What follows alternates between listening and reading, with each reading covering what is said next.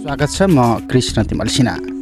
Capital FM ninety two point four megahertz Kathmandu पूर्वी नेपालमा radio Sarangi वर one point three megahertz Morang पश्चिम नेपालमा radio Sarangi ninety three point eight megahertz Pokhara लगायत देशका विभिन्न FM स्टेसनबाट एकैसाथ प्रसारण भइरहेको सिधा कुरा।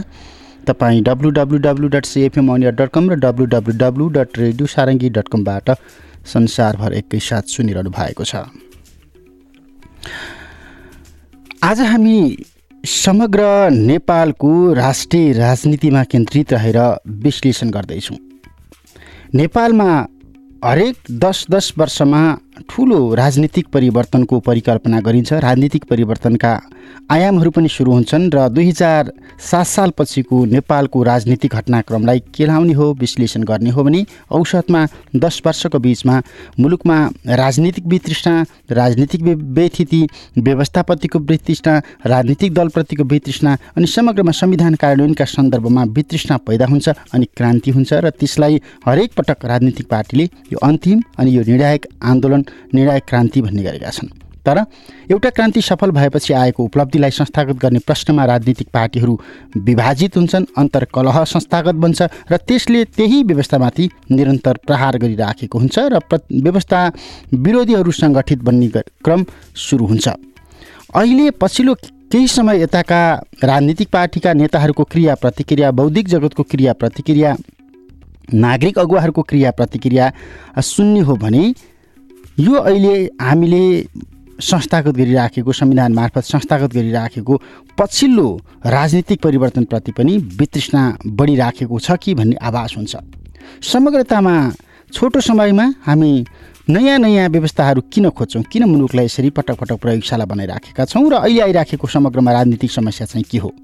संवादका लागि राजनीतिक विश्लेषक देवेश झा हामीसँग हुनुहुन्छ। देवेश झाज्यू हजुर। स्वागत छ यहाँलाई। धन्यवाद हजुर।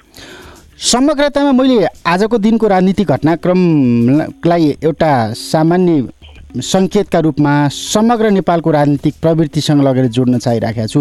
हामी केही दिन यता केही साता अथवा केही महिना यता यो व्यवस्था फेल हुने भयो यो व्यवस्थाले काम गरेन फेरि राजा फर्काउनु पर्यो यो संविधानले काम गरेन सरकार असफल भयो राजनीतिक पार्टीहरू फेरि पनि फुट्ने भए यो सरकार ढाल्ने भयो सरकारले मध्यावधिमा लैजाने भयो थुप्रै यस्ता निराशावादी आशङ्काहरू व्यक्त गरिराखेका छौँ।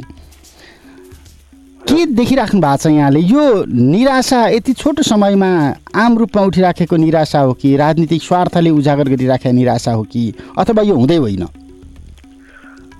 कृष्णजी यो सबै परिस्थितिको पछाडि सामन्ती सोचले काम गरिरहेको छ।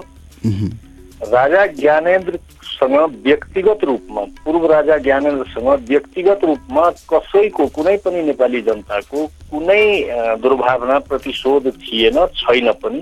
तपाईँ देखिरहनु भएको छ विभिन्न ठाउँमा जाँदा उहाँलाई भव्य स्वागत गरिएको अवस्था छ।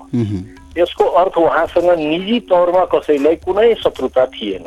तर उहाँको शासनकालमा प्रशासनिक अवस्था सामन्ती सोच भएकोले जनताले त्यसलाई इन्कार गरिदिए।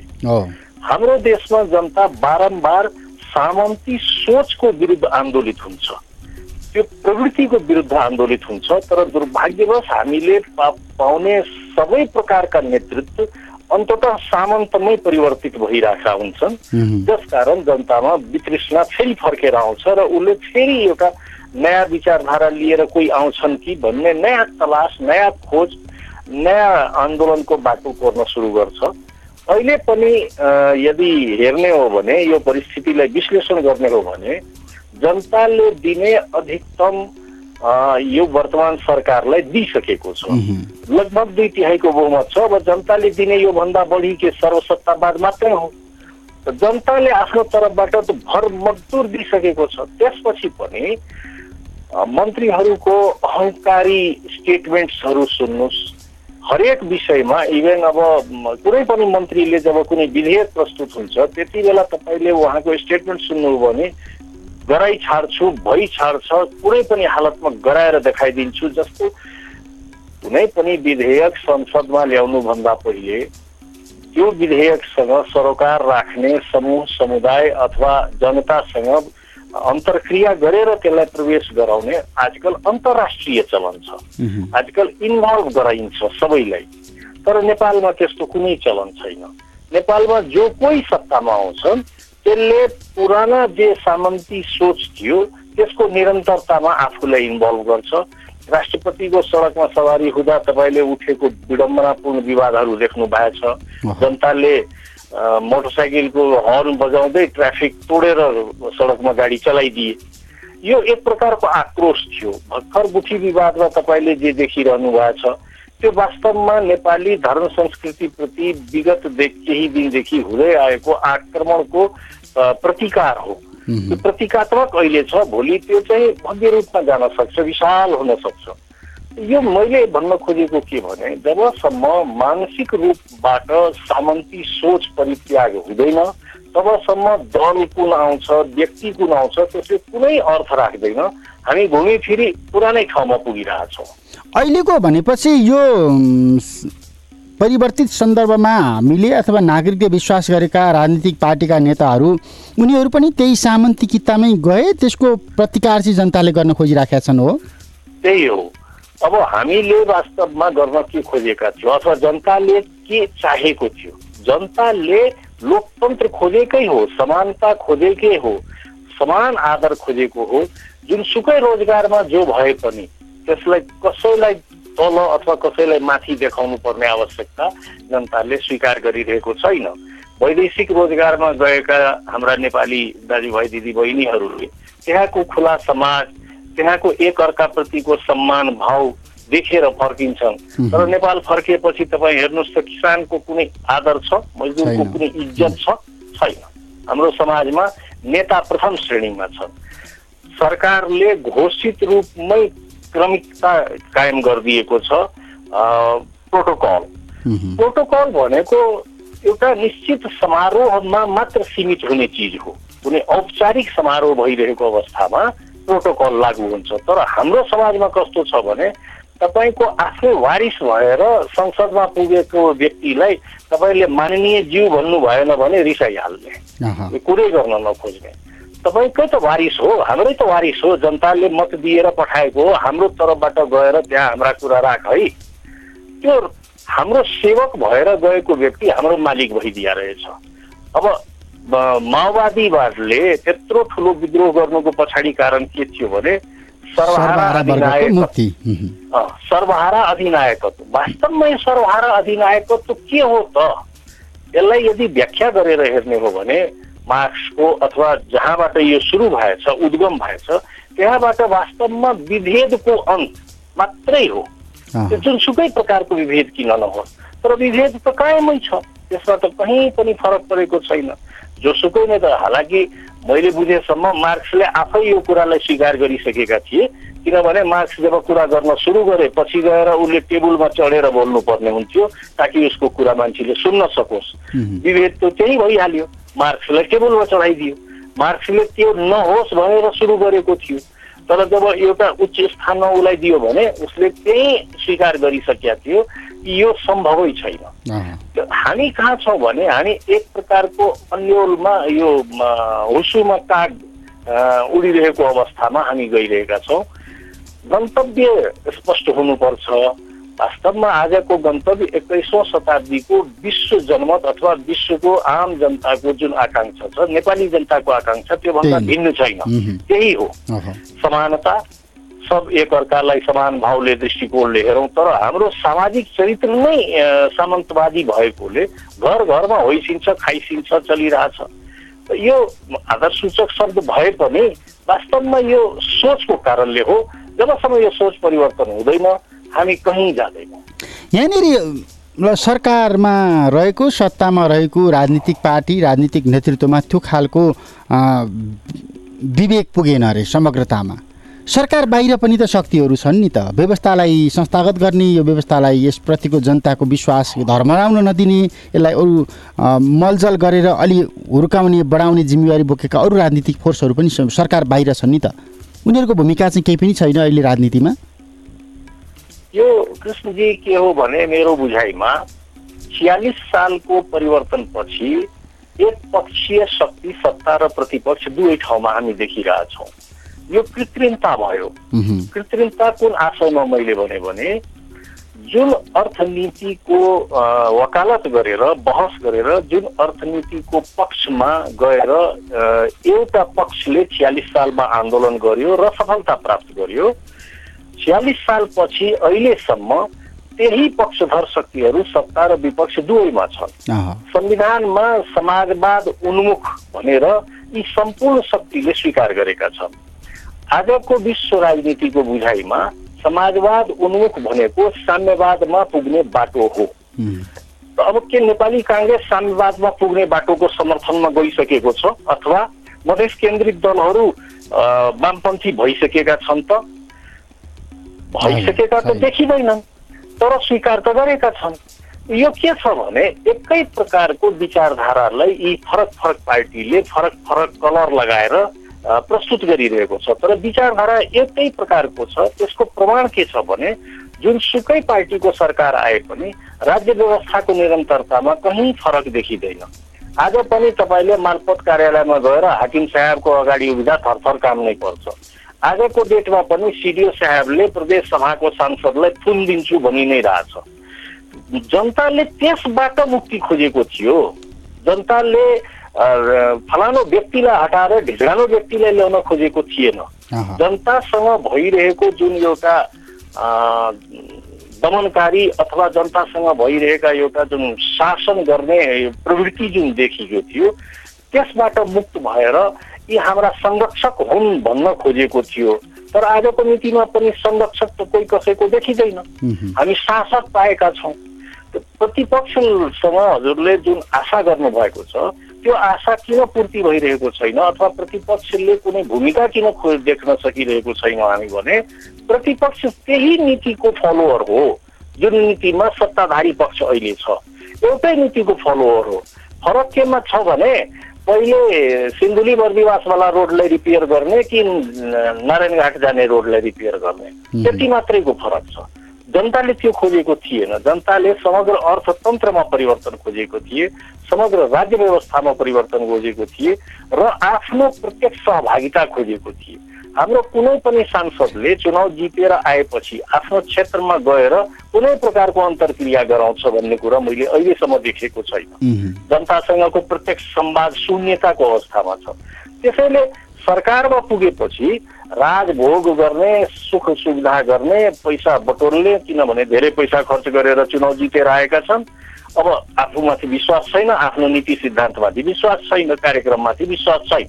त्यस कारणले यो विडम्बनापूर्ण अवस्था छ यो समावेशिता समावेशी चरित्रको राज्यको अपेक्षा पनि जनताले गर्यो त्यो मामिलामा चाहिँ राजनीतिक पार्टीले के गरे संविधानमा त धेरै कुराहरू लेखिएको छ समावेशिताको सिद्धान्त अनुसार राज्य चलिदिएको भए यो खालको वितृष्णा हुँदैन थियो कि हजुर अब समावेशिताको सिद्धान्तको खास चाहिँ मागको पछाडि पनि कारण त्यही हो कृष्णजी जनताको सरोकार जनताको प्रत्यक्ष संलग्नता यहाँ के भइरहेको छ भने भोट ब्याङ्कको राजनीति भएको कारणले राजनीतिक दलहरू समग्र नेपाली समाजको उद्धारको सट्टामा सामुदायिक उद्धार अथवा जातीय उद्धार अथवा आफ्नो निजी व्यक्तिहरूको आफ्नो आसेपासे आफ्नो नाता गोताको उद्धारमा केन्द्रित भइरहेछ। त्यसले गर्दा हामी समाजवाद उन्मुख संविधान लेखेका छौँ तर हामी ठुला ठुला सहरहरू बनाउनेतिर अग्रसर भएका छौँ। गाउँलाई त हामी समाप्त पार्न लागिसकेका छौँ। जबकि समाजवाद उन्मुखको सिधा अर्थ के हो भने यो हाम्रो हिन्दू धर्मशास्त्र अनुसारको जुन सा शासन प्रणाली शासन सञ्चालन प्रणाली थियो वास्तवमा यो त्यहाँबाट आएको विषय हो जसमा ग्रामीण स्वराज्यको परिकल्पना गरिएको थियो। प्रत्येक गाउँले आफ्नो शासन प्रशासन विकासका निर्णय आफै गर्ने। तर हामी यहाँ के गर्दैछौँ भने सहरीकरण गर्दैछौँ नयाँ बजारहरूको परिकल्पना गरेर त्यहाँ भौतिक पूर्वाधारहरू जम्मा गरेर जनतालाई त्यतातिर तान्दैछौँ। भन्न चाहिँ समाजवाद भनिरहेछौँ गर्न चाहिँ पुँजीवादी काम गरिरहेछौँ। त यो कसरी मिल्छ त? अनि सन्तुष्टिको त प्रश्नै उठ्दैन। अब यो जनताले त्यसो हो भने हिजो मैले भोगचलन गरेर आएको व्यवस्था र अहिले मैले भोगचलन गरिराखेको व्यवस्था भनेर तुलना गर्न थाल्यो। त्यसको वितृष्णाहरू अहिले सङ्गठित भइराखेका छ।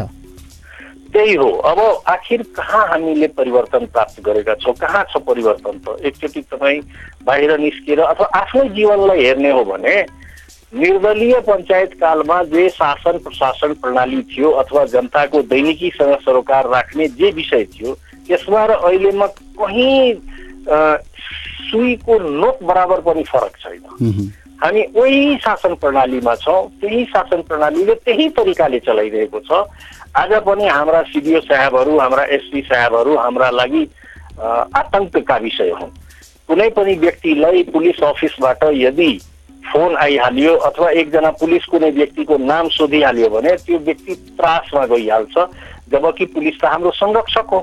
हामीलाई त बचाउने शक्ति हो नि। हाम्रो सुरक्षा गरिदिने चिज हो।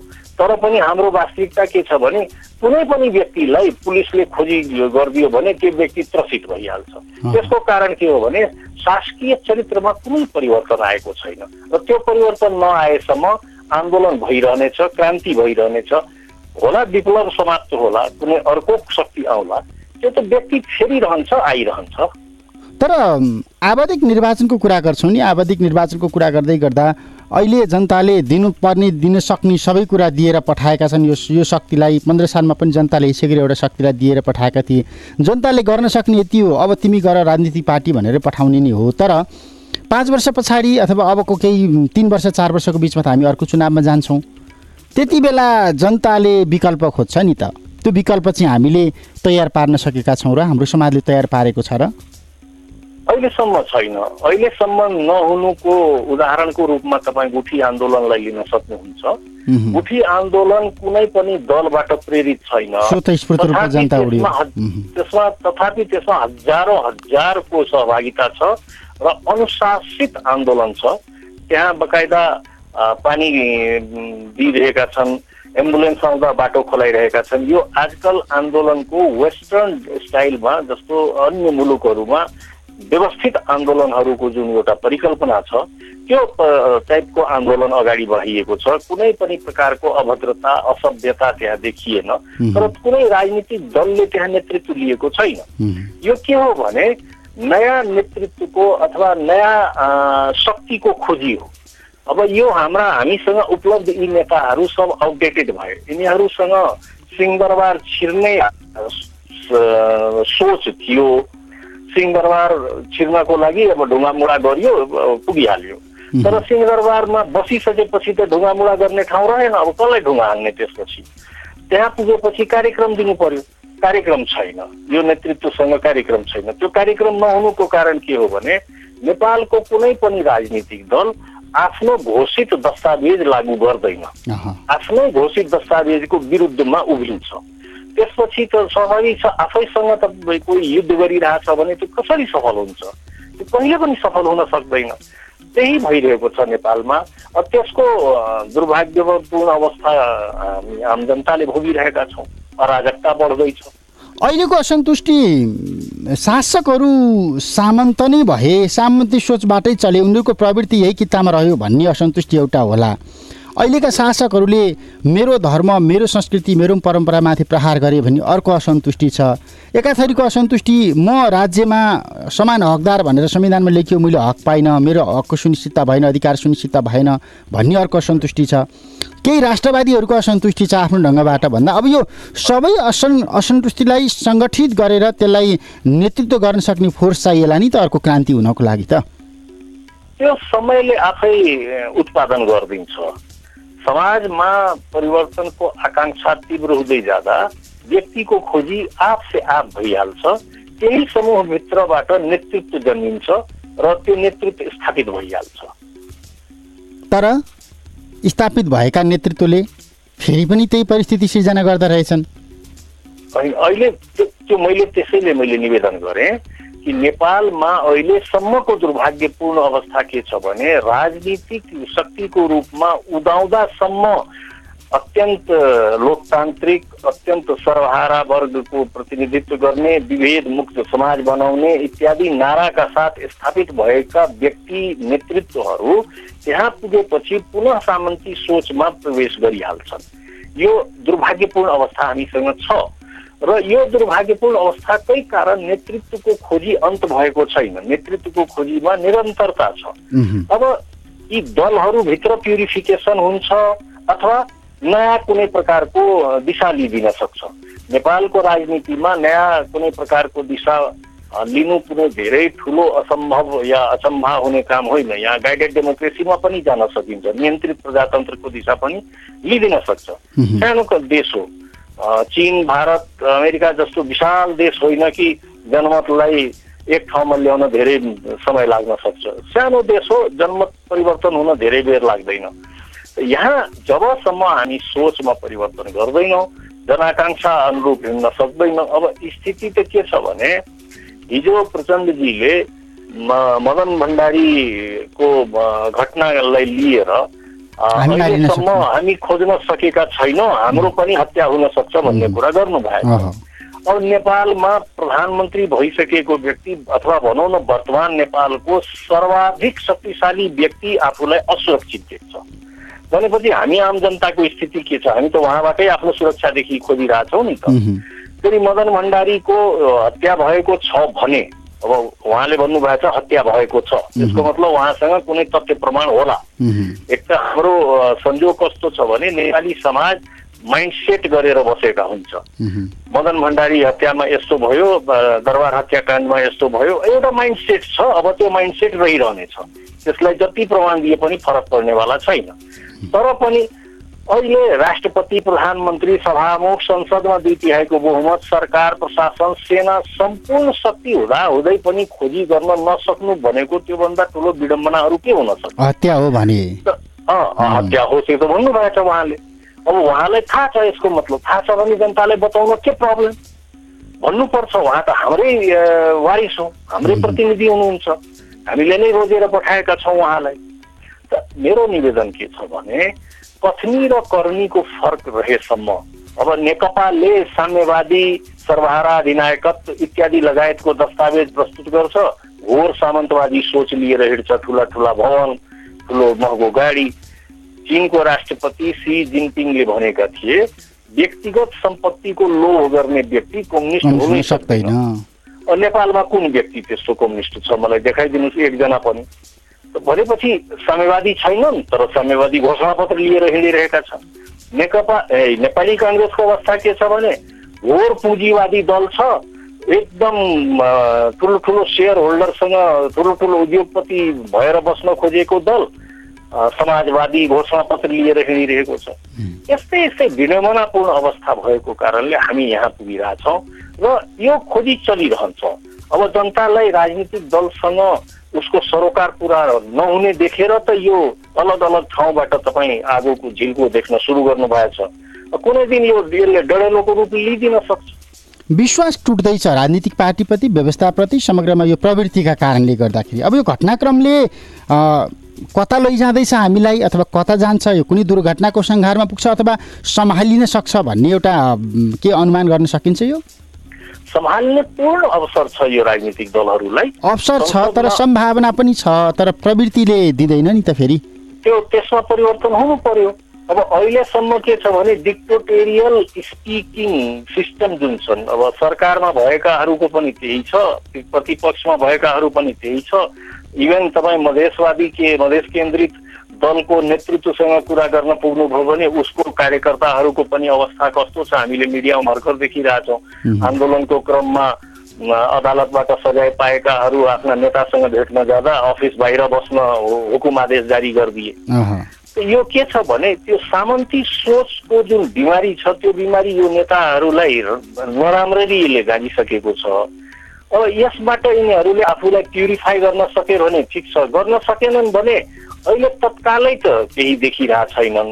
तर कृष्णजी जनता मौन जनमत लिएर हिँडिरहेका हुन्छन्। उसले आफूलाई एक्सपोज गर्दैनन्। जनतालाई आफ्नो दैनिक जीवनबाट फुर्सद छैन ऊ आफ्नो दैनिकीमा हुन्छ। तर पनि त्यो मौन जनमतलाई अवहेलना गर्नु मूर्खतापूर्ण हुन सक्छ। त्यसले कुन बेला विस्फोट गर्छ त्यसको यकिन हुँदैन। नसोचेको बेला विस्फोट हुन्छ र त्यसले गलत दिशा पनि कहिले कहिले लिइदिन सक्छ। त्यो राष्ट्रको लागि दुर्भाग्यपूर्ण पनि हुन सक्छ। त्यसैले बेलैमा सचेत हौ निवेदन गर्न सकिन्छ।